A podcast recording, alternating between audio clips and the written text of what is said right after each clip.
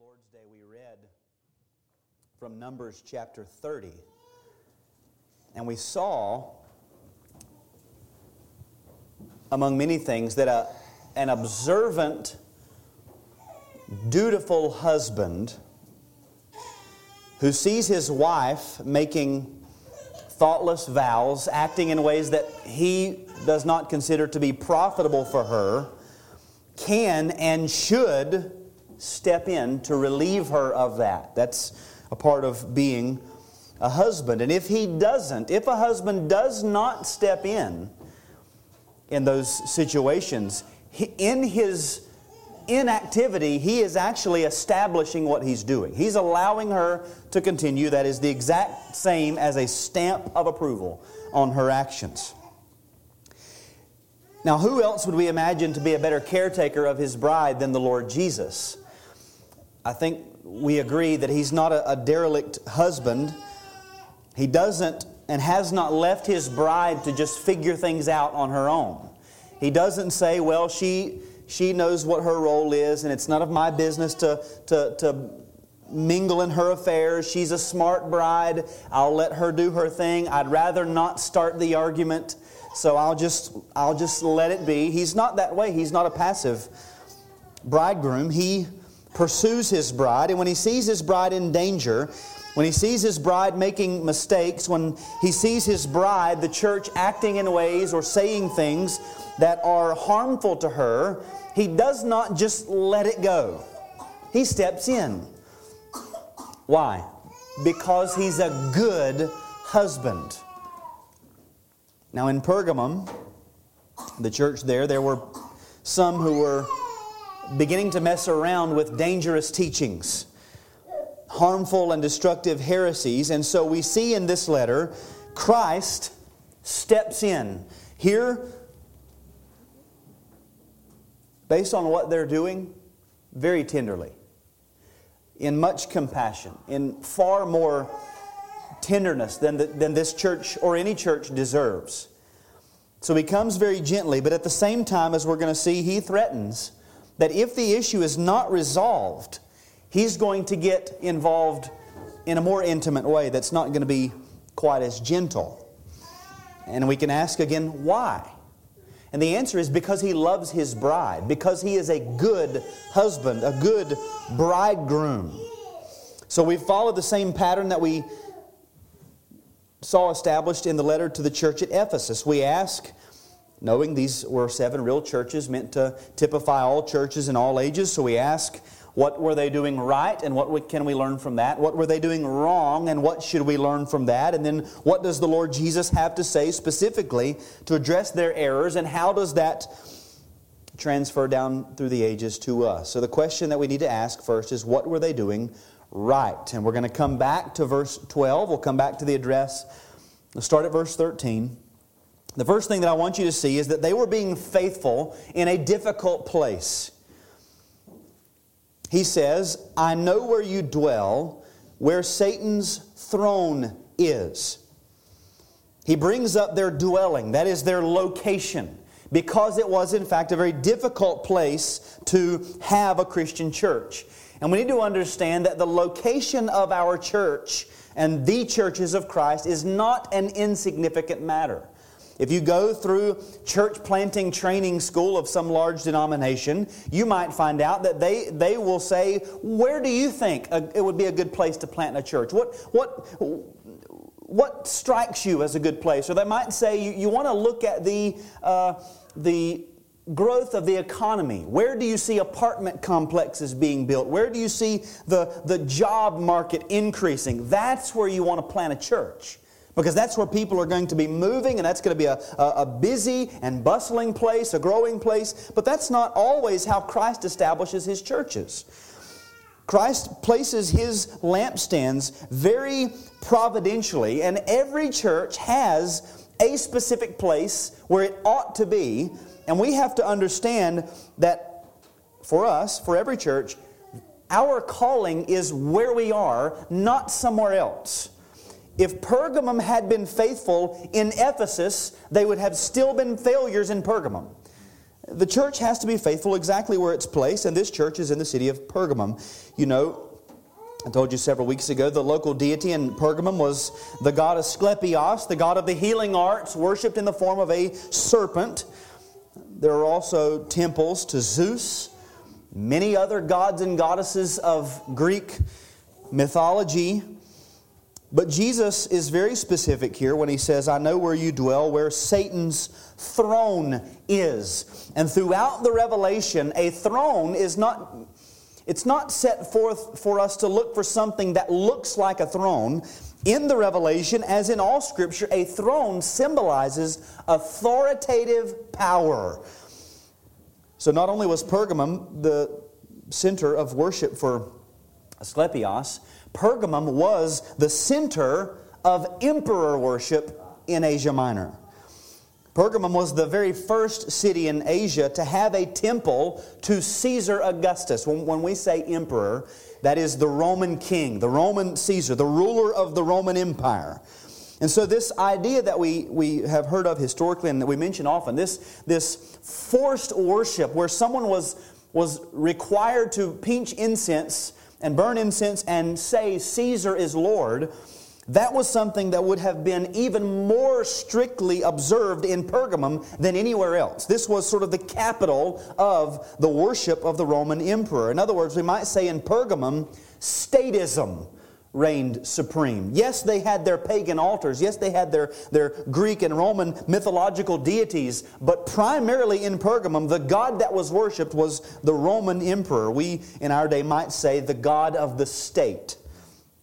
Now, this brings us to another major theme that we'll have to keep in mind throughout the book of the Revelation, and that is this there is only one supreme throne. And there is only one king on that throne. It is the Lord of glory, Jesus Christ, and, and that will not change. He sits on that throne now. He was sitting on that throne in the day that John wrote to Pergamum. Throughout history, men have sought to build up their own thrones, establish their own kingdoms, and in John's day, the chief opposition to the throne of Christ was not Asclepios, it wasn't Zeus, it was not Athena, it was Rome. The Roman emperor was the chief throne that was to be honored in the Roman Empire. And so, in John's day, and just as in our day, we have to guard against this, this dichotomy or a, a reduction of what the actual problem is. Because we might say, well, I would never bow to the altar of Zeus I would never go into the temple of, of Diana and offer sacrifices. I would never engage myself in these clearly pagan cultic practices. But we forget about the God of the governments of men that have been established among us. Now, to be clear, God has established human governments. But those human governments are still subject to Christ. We obey human governments not because they are supreme, but because Christ is supreme. And when those two compete, Christ gets our ultimate allegiance. Christ alone, when those two are in competition. And so we take comfort in knowing that Jesus Christ, our Lord, who reigns over all of the kingdoms of the world, He is the King of all kings. He's the Lord over all of the lords of the earth. He knows exactly where our church is. He knows what exactly our specific contextual difficulty is, just like He did in Pergamum. And He knows that very often we're confronted with the very same type of political idolatry.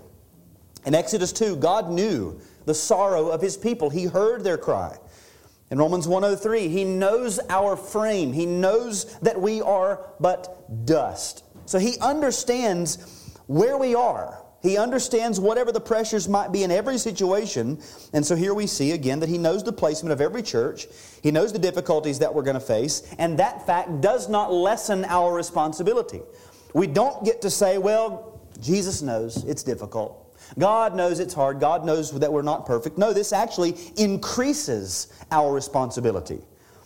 Because again, failure in our location is failure. There are men in our day who would say, well, you can't, you can't really bring that uh, force into my sphere where I work because where I work, I'm dealing with things that you're not dealing with. And so the scriptures, while it might work for you, for me, I've got sort of different cards that I've been dealt. And I'm just trying to do the best I can with, with certain cards. And so they think that that lowers the standard of holiness that they ought to carry. No, that increases it. If you fail in the one place you've been put, you failed. As a church, if we fail in Taylorsville, we failed. We don't get to surmise about, well, man, if, if we were a church in Malawi, or if we were a church in Canada, or if we were a church in 18th century Puritan New England, boy, we would be knocking them dead. But, well, God knows that it's a little more difficult here than there. Now, this increases the responsibility that we have right where we've been placed. And, and the Pergamum Christians don't get a, a pass because they were uh, existent in the city that was central for emperor worship. But they were being faithful in that difficult place. And the next thing we see that they were, had also been faithful in difficult circumstances. We continue reading in verse 13 that they had, he says, Yet you hold fast my name. There's a contrasting word there, yet. Even though, in light of where you are and the difficulties there, you hold fast my name. And you did not deny my faith even in the days of Antipas, my faithful witness, who was killed among you, where Satan dwells. Now, several things we can pick up here. The first one is, again, helpful in our interpretation of the book of the Revelation. Notice that Roman persecution was happening, but it was not universal. Antipas was killed. One man was killed from this church, but everybody wasn't killed. This was not uh, the exhaustive, the hunting down and tracking down of Christians that we might picture in a, in a Rome led by Nero, which again, that was still very much secluded to Rome itself. There was persecution, but it was not a universal persecution. Secondly, this is even more important, Antipas receives this title of solidarity with Christ Himself. In chapter 1, verse 5, we read of Christ, Jesus Christ, the faithful witness. Literally, the, the witness, the faithful one. And here Antipas gets that exact same title. Because he had been faithful unto death, he's referred to as Antipas, my witness, the faithful one. We know that the death of the saints of God is precious in His sight. We know that the Lord Himself said, Whoever receives you receives me, that He's, he's bound Himself up in this unimaginable solidarity with His people, so that when Saul of Tarsus was persecuting Christians, Jesus could say, Why are you persecuting me? And in other words, He takes it very personally when His saints suffer. The treatment of God's people, He takes as personal treatment. And that's why Antipas receives that title, the faithful witness. He had been faithful unto death. And this church, the third thing we see here, is that in spite of that, in spite of one of their own having been killed for his faith, the saints in Pergamum had not caved in to these outside political pressures. You hold fast my name. You did not deny my faith. In other words, as a congregation, they had not given in. They had not said, you know what, we can't make it. Let's just say Caesar is Lord, get it over with, we're fine, we'll get him off of our backs. They held fast to the name of Christ. They would not cave, they would not buckle under pressure, and they would not deny the faith. When it says my faith there, that's not the faith that Christ has, it's the faith that he owns. The faith, as in the complete body of revealed truth, which centers around the person and the work and the kingdom of Jesus Christ revealed to us in the scriptures that we are to receive by faith. We'll talk about faith tonight. They had not denied the faith, they stood fast, even as one of their own had been killed. And this is what they were doing right. What, what can we learn from this? We see that they were ministering in a hard place where even the Roman imperial cult could not get them to bow the knee. They had resolved, like the apostles before them, we must obey God rather than men. Probably many of the same pressures in Smyrna, except they don't get the word that had been given to Smyrna. There is no forthcoming death or imprisonment, but they had not buckled. Under the pressure. They had not changed their creed, they had not changed their confession of Christ. Here's what we can learn. In our day, we are to appreciate and we are to pray for the leaders that have been established over us, but we must always remember that they are not supreme, that any commitment that we have to this nation is only because of our allegiance to Christ. When they force us to disobey Christ, we obey anyway. When they begin to try to prohibit us from obeying Christ, we say, we, we're, we're going to obey Him anyway, and you're just going to have to do what you do because Christ is supreme. He sets up thrones and He takes down thrones. He's the ruler of all kings. And we were talking yesterday at breakfast about this. The, the very existence of America or any nation that comes to power and then falls to Christians ought to be just more historical evidence of the fact that Christ reigns. That what he is showing us, what he's allowing us to see in our own day, is that there's only one kingdom that can't fall. All of the others will fall. So that's what they were doing right. They, they had remained faithful, they had not denied the faith. But now let's ask, what were they doing wrong? Verse 14, he says, But I have a few things against you. And here we see that standing against the tide of pressure from the outside is not all that constitutes a Christ honoring church. We can, we can lock all the doors and batten down the hatches and avoid everything from the outside as much as we can, but that's not all that constitutes a biblical church. He says, You have some there who hold to the teaching of Balaam.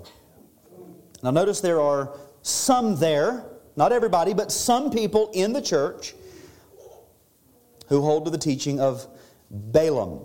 We just read this, who, who taught Balak to put a stumbling block before the sons of Israel so that they might eat food sacrificed to idols and practice sexual immorality. So also you have some who hold the teaching of the Nicolaitans. Now, when I read this, that the, the little phrase there, so also, could also be translated thus. In other words, in the way that I just described you holding to the teachings of Balaam, you have some holding to the teachings of the Nicolaitans. It's, the, the picture seems to be that this was happening in, in the Old Testament times, and now it's happening in the New Testament times. It just has a new name.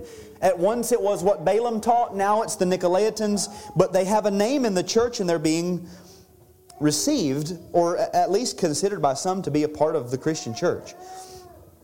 What, what is the teaching of Balaam? Balaam couldn't curse Israel. He was a money hungry prophet, but there's one thing he couldn't do. He could not pronounce a curse on the Israelites. And so, he wanted the money anyway. So he says, Here, we'll work out another thing. I don't have to curse them. All we have to get them to do is bring the curse down upon themselves. So get some, we just read this, get some Moabite women to just sort of parade themselves in front of the people, and I don't have to say a word. Their eyes will be caught, and they will watch, and they will just start following, and they will go into that sin. Numbers 25, 1 and 2. While Israel lived in Shittim, the people began to whore with the daughters of Moab. Notice the, the process here. They began to whore with the daughters of Moab. These, that would be the daughters, invited the people to sacrifice of their gods, to the sacrifices of their gods, and the people ate and bowed down to their gods. They, they became first sexually enticed by the Moabite women, involved and entangled with them sexually, and then that led them to go and sacrifice to their idols and eat the food sacrificed to their idols to bow down to their gods. That was the teaching. So this has crept into the church in Pergamum. Obviously, it's not a one to one comparison, but here's what's happening Rome demands worship. Now, we're supposed to be subject to the governing authorities, Romans 13 says. The, the magistrate is God's servant. We're supposed to, to subject ourselves. And, well, if we don't pledge our allegiance in the way that they've prescribed, they're going to kill us all. I mean, remember Antipas? we don't know if they're going to come back. They might could take more of us. So, so here's the teaching. It's perfectly acceptable and appropriate to offer some worship to Caesar as long as in our hearts we still confess and hold to the truth. Almost a sort of a, a Christianized statism. Let's just keep the peace. We'll just say it, do, do, it out there in the world, say what they want to say. But when we come here, we all know that it wasn't real, that we didn't really mean what we said. It was just to keep peace with this encroaching political power. And that was what the Nicolaitans taught. We saw before that they were sort of an antinomian sect that said you can believe rightly and also act in ways that are contrary to Scripture. You can act contrary to the law of God and still be a Christian. These were the original champions of Christian liberty. We, we are not under the law, we are under grace, we have the liberty in Christ, and so we ought not bind ourselves by these strict rules of holiness, but we ought to be free, especially if it's going to keep us safe, especially if it's going to help us to basically go along to get along with our culture. Now, notice the language he says, You have some there, not everybody, but some, who hold the teaching of Balaam. So also you have some who hold the teaching. So there were some in the church who uh, perhaps they were just you know coming from time to time or maybe they were actually members in the church who were beginning to promote this teaching. This doctrine is creeping into Pergamum, which says you can worship Christ and Caesar. Just don't publicly renounce the faith. Don't publicly abandon Christ, but you can sort of do both. It was a, a form of early syncretism. Here's the problem. I mean, all that's bad. But here's the problem. This teaching has been brought into the church, and nobody, not even the elders, are addressing it. They're just there. You have some there. They're in the church and they're holding to these teachings and it's beginning to seep into the congregation and nobody's doing anything. You're acting like it's normal to just have blatant false teaching in the church. Now we know from Scripture that the church is a pillar and buttress of the truth. We know from the Revelation that the church is the lampstand to hold up the light of the testimony of Christ. It's our job to contend earnestly for the faith, the one faith, once for all delivered to the saints.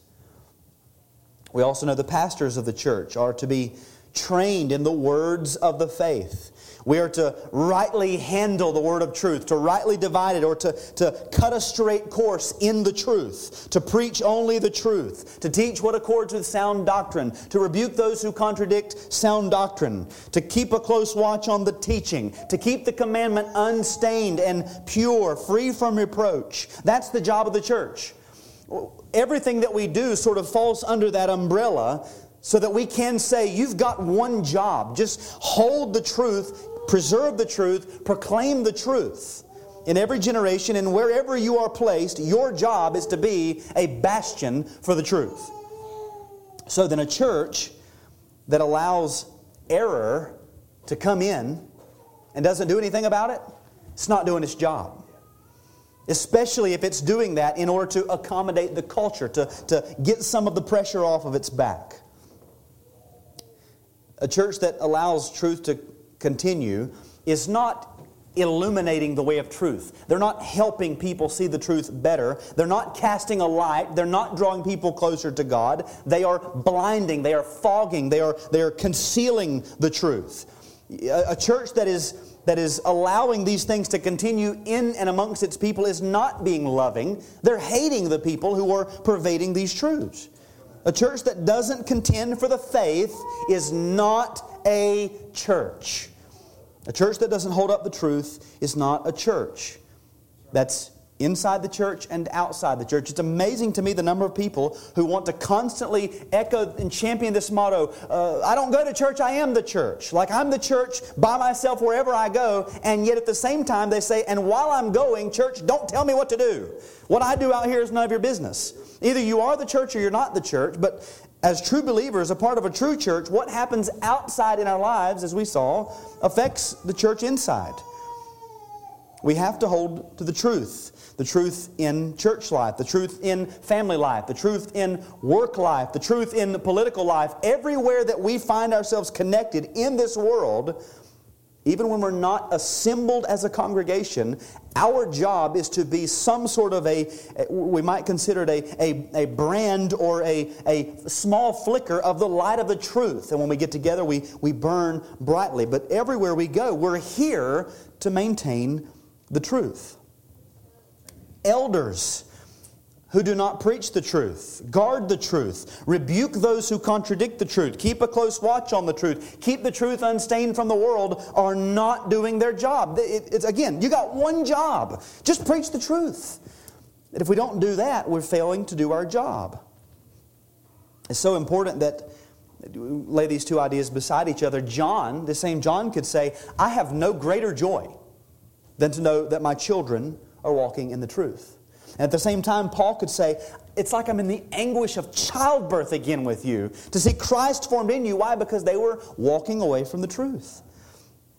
In Corinth, Paul said he felt a, a divine jealousy for the saints in Corinth. Now, if Paul felt that, how much more does Christ himself, the bridegroom who shed his blood for the church, how much can we even imagine that he, he burns and boils over with holy jealousy when he sees false teaching creeping into his churches and just left unchecked? False teaching eventually leads to false practice. That's always the pattern. Wherever you find sinful practices, it's because somewhere, somehow, there is, there is a false doctrine, a, a, a false belief being harbored in the heart. So, how jealously should we defend the truth? How quick should we be to stop errors? So, that's, that's not right. How sharp should we be in stopping the mouths of those who defile the truth? It boils down to this God is truth. Jesus said, I am the way, the truth, and the life. No man comes to the Father except by me, except by the truth. When we don't uphold the truth, we are stiff arming people from the kingdom of God. We're saying, You can't come in. We're not going to give you the way into the Father. And when we allow truth to continue in the church, we're simply allowing Antichrist to have free reign amongst the people of God. Christ said that He was the, the door of the sheep. And you've, you've all heard the, the illustration there that he's, the shepherd would literally, literally lay himself down at the, the door of the sheepfold, not so the sheep couldn't get out, but so the wolves couldn't get in. So the picture here is that these the, the church and, and even especially the elders have sort of gone to sleep and just left the latch open and they say, well, these sheep are not going to go anywhere. Not realizing the problem is not that they're going to go somewhere, the problem is that it can come in here. Evil and danger comes in, and that's what has to be guarded against. We ought to be zealous for the truth. It's not enough that we can say we just haven't capitulated to the pressures outside the walls if we're letting their philosophies come in the door with us, into the doors of our own congregation. We have to be on guard with the books that we read, podcasts, television, radio, anything on the internet, music that we listen to, conversations that we have or overhear, advertisements that are placarded before us constantly. We can go out into the world and pick up these bacteria, these, these ungodly viruses, not even knowing it, these worldly philosophies, and then we walk into the church and we are the carriers of the virus and we bring it in. And we can say, well, we're not doing what Caesar tells us to do. But you're bringing these teachings in. We have to be on guard from the subtle teaching of the world that says it's perfectly acceptable to be a Christian, to confess Christ, and also offer a little bit of worship at the altar of the state. As a matter of fact, there are some people who equate the two. We know this. You're not a good Christian if you don't blindly assume everything that our nation does is, is good and right and, and, and honorable. You're not a good Christian if you don't pledge undivided allegiance to this nation. And in whatever cause, you just, you just bow. No matter what they do, you bow. Christ didn't believe that. He said, You render to Caesar the things that are Caesar's. That's not everything. The state and I, I use that term for federal government, local government, state government. They believe that your children ought to be theirs. Go sit in one day of family court and listen to the social services professionals talk. They believe you, you're not capable of raising your children. They should have your children. They believe your property ought to be theirs. Now, they can't just seize your property yet, and so they just say you got to pay your property taxes. In other words, you got to pay us for owning your stuff. How absurd is that?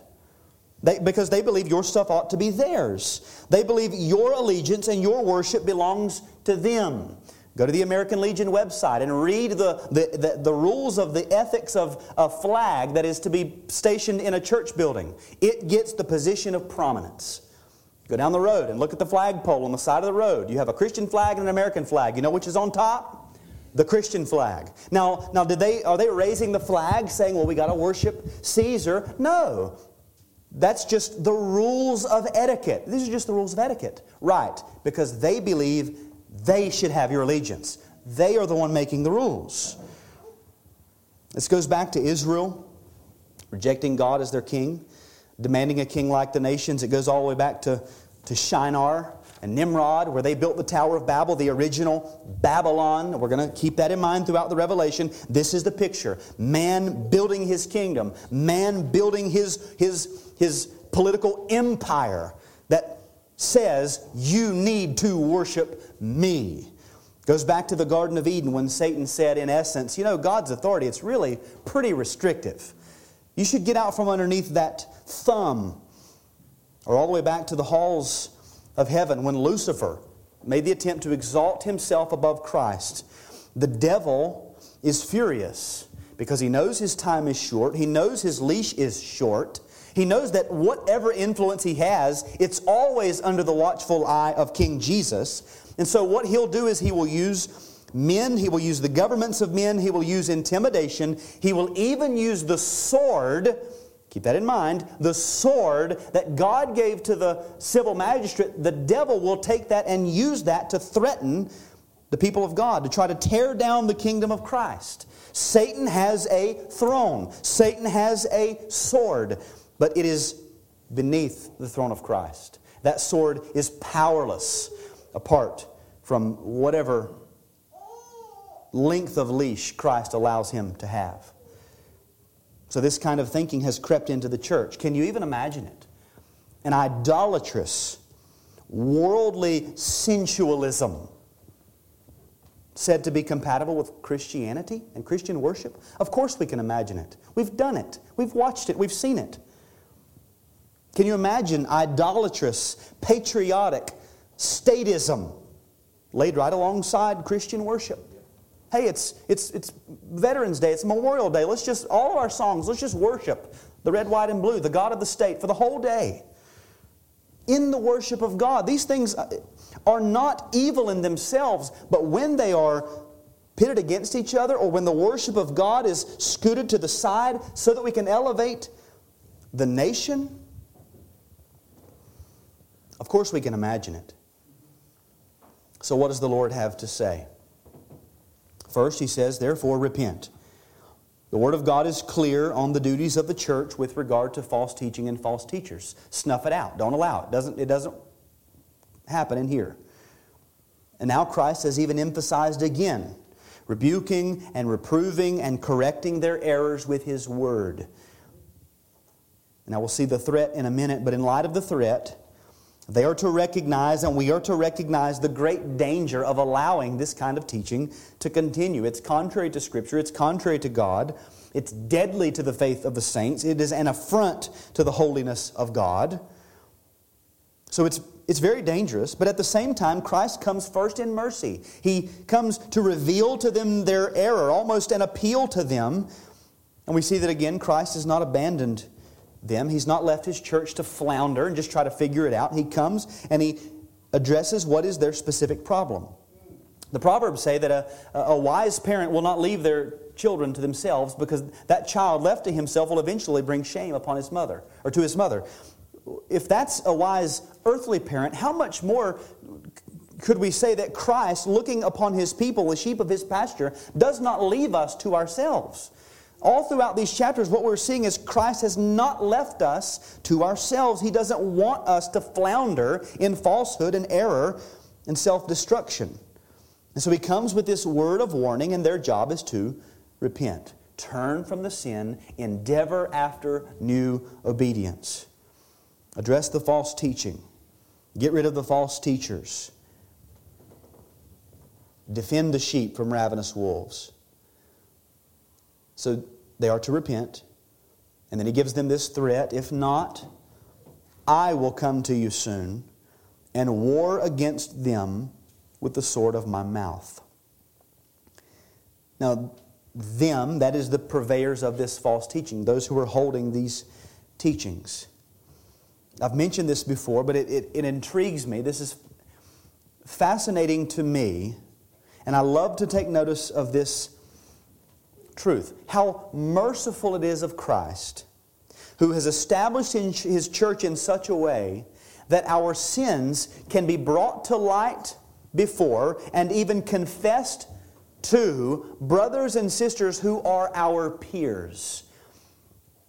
That rebuke and reproof and, and correction can be given out week after week after week by men who can actually sympathize with participating in and feeling these same sins. We, we recognize this tension just as badly as one another, and we can confess these things to one another. It's a great mercy,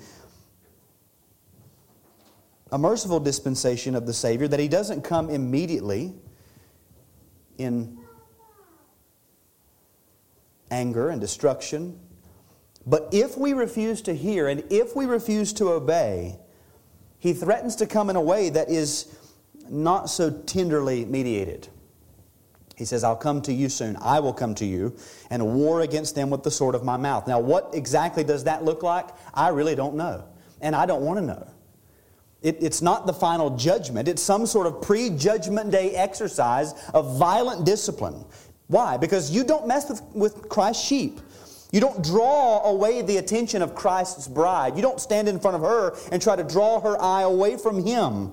He is a very, Jesus Christ is a very jealous and avenging God. And so, whatever this looks like, it's a threat and, and something we ought to take very seriously. But then he gives this invitation, as we've seen He who has an ear to hear, let him hear what the Spirit says to the churches. Again, his, his passion for the purity of his churches, his watchful, searching words. He wants them to hear, he wants them to receive his word. We might tend to think, well, just a little half truth or a half doctrine, it's not that really, it's not really all that significant. Just sort of let it slide. That a slight deviation from the pattern of sound words, it's not worth addressing, it's not worth bringing up. But Christ knows, and Christ is watching, and He hears every word we utter. We'll be judged according to every idle word we speak. And so He says, if you're hearing this, if this is coming to you in spiritual application, then stand on guard and examine yourself. Do you think that the church will be fine? That a church could be fine as long as we have mostly truth, but also some error? Of course not. Does every church have some error? Sure, but we're not happy about it. We should always be on the offense to rid ourselves of error and seek the truth. Do you think that somebody else's practices outside of the church are of no consequence to the activities of the church? Remember, we studied this in our unity. It certainly has an effect on how our gifts are used in the body. So don't listen to that lie that says, well, a little bit of error is not that big of a deal. Christ speaks to his church and he says, Take up the cause, stand for truth. That's what I'm doing. That's what Christ is doing. When we take up that cause, we're joining him in his present role, guarding his church, purifying his bride. He's living to make intercession to bring about a pure and spotless bride. When we labor after the truth, we're joining him in the very thing that he's doing, that he's promoting.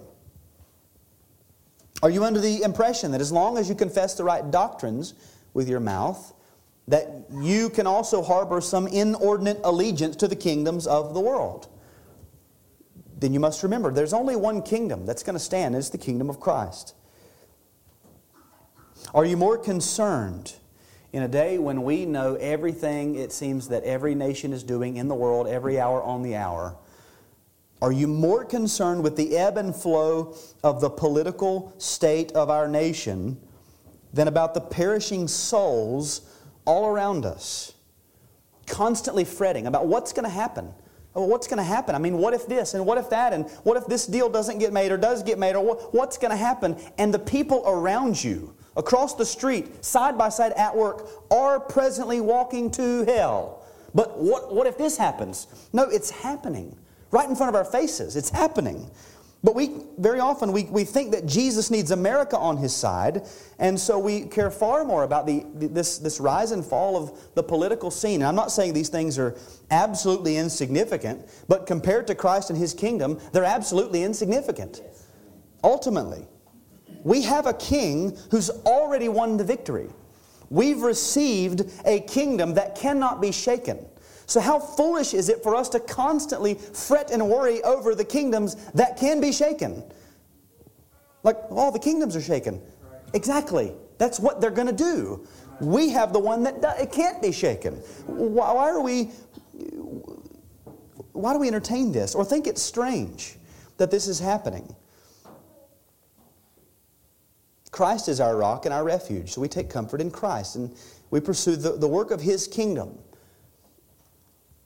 And then he gives this promise in verse 17b To the one who conquers, I will give some of the hidden manna, and I will give him a white stone with a new name written on the stone that no one knows except the one who receives it.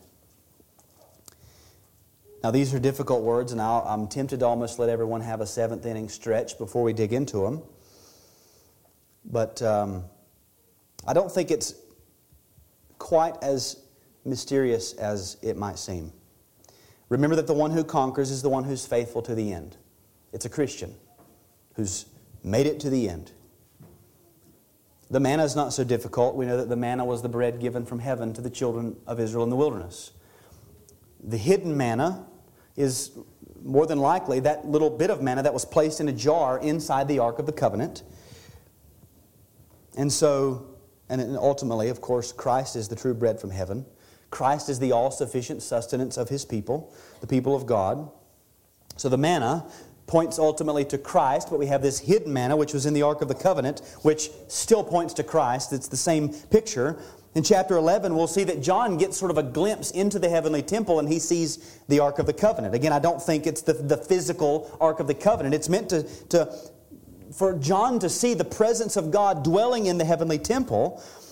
So to receive the hidden manna is to receive the eschatological fulfillment of the hope of the saints, which is to enter into the heavenly temple, to dwell in the presence of God forever, and eternally feed on Christ Himself, who is there waiting for us. That's the hidden manna. Whoever conquers, they get that and that's not going to change throughout the book of the Revelation. That's, that's the goal that we're working towards. Now, then we come to this idea of the white stone. A white stone with a new name written on the stone that no one knows except the one who receives it. Now, a lot of ink has been spilled explaining this, and when you read, it's almost like men say, I will give him a white stone, period. And then they just run and they got to find we got to find a white stone. Something about a white stone. What's a white stone? White stone. Well let's just set the white stone on the corner of the desk for a second and see if there's anything else in this phrase and in scripture that can help us because it's not just a white stone. It's also a white stone with a new name written on the stone that no one knows except the one who receives it. And we ask because we believe scripture interprets scripture is there anything in scripture that would that would give us some information about that phrase Several things. Chapter 3, verse 12. Another description of the conquerors. Speaking of the conquerors, says, I will write on him the name of my God and the name of the city of my God, the New Jerusalem, and my own new name. So there it's not written on the stone, it's written on the conqueror himself. In chapter 2, it's he's going to get a name. In chapter 3, it's the name of God, the name of the New Jerusalem, the name of Christ, Christ's own new name. In Revelation 19, Christ, we see a little information about that name he has. His name, or his eyes are like a flame of fire. On his head are many diadems, and he has a name written that no one knows but himself. That's almost exactly what's happening here. There is a name that is exclusively known to the, the one who's been given the name, just like it is with us, the conquerors. We, like Christ, share this exclusive knowledge of the name that's been given. But again, it's no secret because we've already heard that the name is the name of God and the name of the New Jerusalem and the name of Christ Himself. Revelation 3 7. All of the servants of God are sealed on their foreheads. Do not harm the earth, the sea, or the trees until we have sealed the servants of our God on their foreheads. Chapter 14, verse 1, the very same group. Then I looked, and behold, on Mount Zion stood the Lamb, with him 144,000 who had his name and his Father's name written on their foreheads. What's the seal? It's the name of God the Father and God the Son sealed on the forehead. They're sealed. And then in Revelation 22, in glory. No longer will there be anything accursed, but the throne of God and of the Lamb will be in it, and his servants will worship him. They will see his face, and his name will be on their foreheads. So, this is sort of a, a, a collection of verses. So, we have this idea that there's a name given that's exclusive to the recipient it is the name of God and of the New Jerusalem and of Christ. It's written on their foreheads, but it's on them, but it's on a stone. Or we might say it's on a stone that's on their foreheads that's on them. And it's something that's only going to happen after we have conquered. To the one who conquers, I will give this white stone. Now, where did we say the hidden manna was? The hidden manna was in the Holy of Holies, in the Ark of the Covenant. This now fulfilled in the heavenly temple, the heavenly holy of holies, where Christ is. Going back to the, the type, who was allowed in the Holy of Holies? Only the high priest, and only once a year. So we've already seen if we are to be getting the hidden manna, then that means that we are going to be given admittance into the heavenly Holy of Holies where Christ is. In other words, we are given a, a, a, a privilege that was once exclusive to the high priest.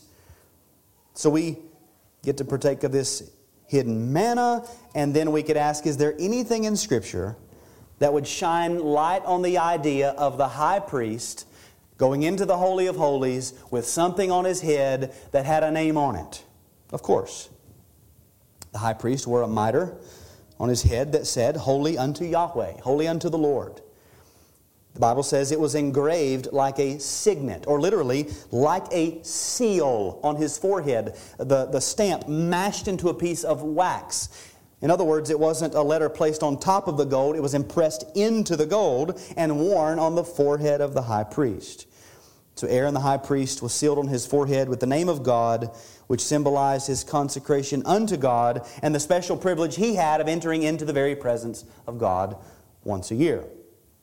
Now, just to backtrack, where does the name of the New Jerusalem fit in here? Well, remember, Jerusalem was, was the place where God made his name to dwell. And this is fulfilled not in a physical location, but in the people of God, a spiritual people who have the name of God placed on them.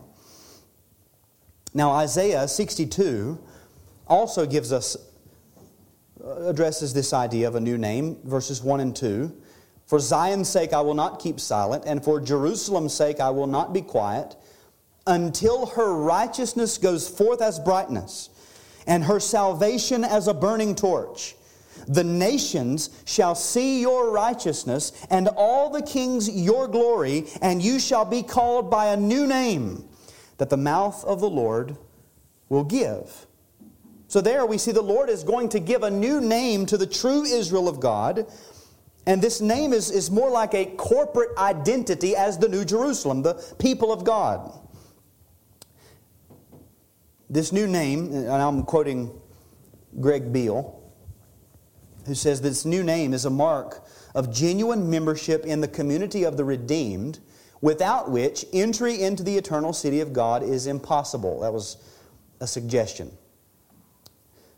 So what, what's, what's with the stones? We can pick the stone back up. So what's with the stone? Well, it could point to that thing that was the, the mitre on the high priest's head. So it doesn't, we don't picture it so much as a pebble, but more as an inscription in stone. But also, if we continue reading in Isaiah 62, verses 3 to 5, he says, You shall be a crown of beauty in the hand of the Lord. Here he's talking to the church. You shall be a crown of beauty in the hand of the Lord, and a royal diadem in the hand of your God. You shall no more be termed forsaken, and your land shall no more be termed desolate, but you shall be called, My delight is in her, and your land married. For the Lord delights in you. And your land shall be married, for as young man, as a young man marries a young woman, so shall your sons marry you. And the bridegroom, as the bridegroom rejoices over the bride, so shall your God rejoice over you. So in the same context where we have this language of the new name given, there's also this, this sort of slide into the language of the new covenant community being given this crown of beauty and also given the language of marriage and of a bride. We know crowns would typically have glorious stones in them. Proverbs 12 4 says, An excellent wife is the crown of her husband. Well, who better fits the description of an excellent wife except the, the church that Christ Himself has purified with His own blood? He's given her His own righteousness. And so, what we could say is that the white stone is, teaches us ultimately the conquerors receive the full and final eternal vindication of their standing with God, etched in stone, sealed for eternity and everlasting enjoyment of the personal presence of the groom who shed his own blood for her. He has a new name. He gives us his name. He is ours, we are His forever, existing to eternally manifest His royal majesty. We are the crown of His glory. We are, the church is the fullness of Him who fills all in all. And so really it is, again, the person of Christ who's the greatest motivation to heed this warning, to act in obedience to His Word. We endure, we get Him. The point is not going to heaven, the point is we get Him. Revelation 2.12, back at the beginning, to the angel of the church in Pergamum write, the words of Him who has the sharp, two-edged sword. The two edged sword in Christ's mouth is a blessing to his people. Those who obey, it's a blessing. But it's terrifying to those who disobey. It, that, it's a two edged sword, it cuts both ways. It, it, will, it will wound and it will also heal. Now, we have his word, we've been given his commission as a church. We have an all sufficient revelation for all matters of life and godliness in the church and in the world. What an immeasurable gift everything that we need in His Word, a blessing. But at the same time, that doesn't relieve us of any responsibility, it increases the responsibility. There is no excuse for departure. You've got it written down. What more do you want than written revelation preserved? No excuse for departure from His Word. No excuse for allowing error to continue and saying, well, we didn't know. No excuse for not addressing falsehood. His word cuts both ways. And the people of God have to be more concerned about Christ's sword than the sword of the magistrate. We must be more willing to bow at the throne of Christ than at the thrones of the kingdoms of men. He's perfect. They're not perfect. He's eternal. They're not eternal. He's going to rule forever. They're not going to rule forever. He's going to come in power. They're going to cry out, Just kill us now. We don't want to be here anymore. So let's pray that God would give us strength to preserve the truth in His church. Regarding the truth and what it is, what is our job, the world around us would suggest that uh, all religions are essentially the same and that access to heaven or the presence of God or whatever they want to call it is, is really purely based on whether we're, we're good. whether we're good people, whether our goodness outweighs our badness. So here's the truth, and this is what the Lord's table is a reminder of. This is the truth of God's Word. We're all sinners, and we've sinned not just in, in our deeds, it's not just that we do sinful actions, that every one of us are, at our very core, by nature corrupt and offensive to God, a stench in the nostrils of God, and that uh, because God is holy, He's not going to allow you into His presence. Everything in God, when, when confronted with the sinfulness of man, wells up in, in eternal wrath and anger. And the only thing that's holding it back is His patience to carry out His plan in due time. But the truth is, from Scripture, is that Jesus Christ, who is God the Son, took flesh, came to the earth as a man, lived in the place of sinners, a holy life, meeting all of the requirements of God, not only as a general man, but as a man in Judea, a Jewish man, observing all of the laws, not only the moral law, but all of the laws that were given to them, that people, by God.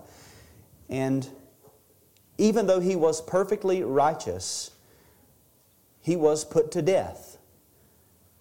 On the cross, God poured out the wrath that he has for sinners onto his Son. Christ received in himself the judgment that was due to the people of God, that we deserve because of our sin, because of who we are by nature. Christ took that onto himself and bore it into his grave. He was killed.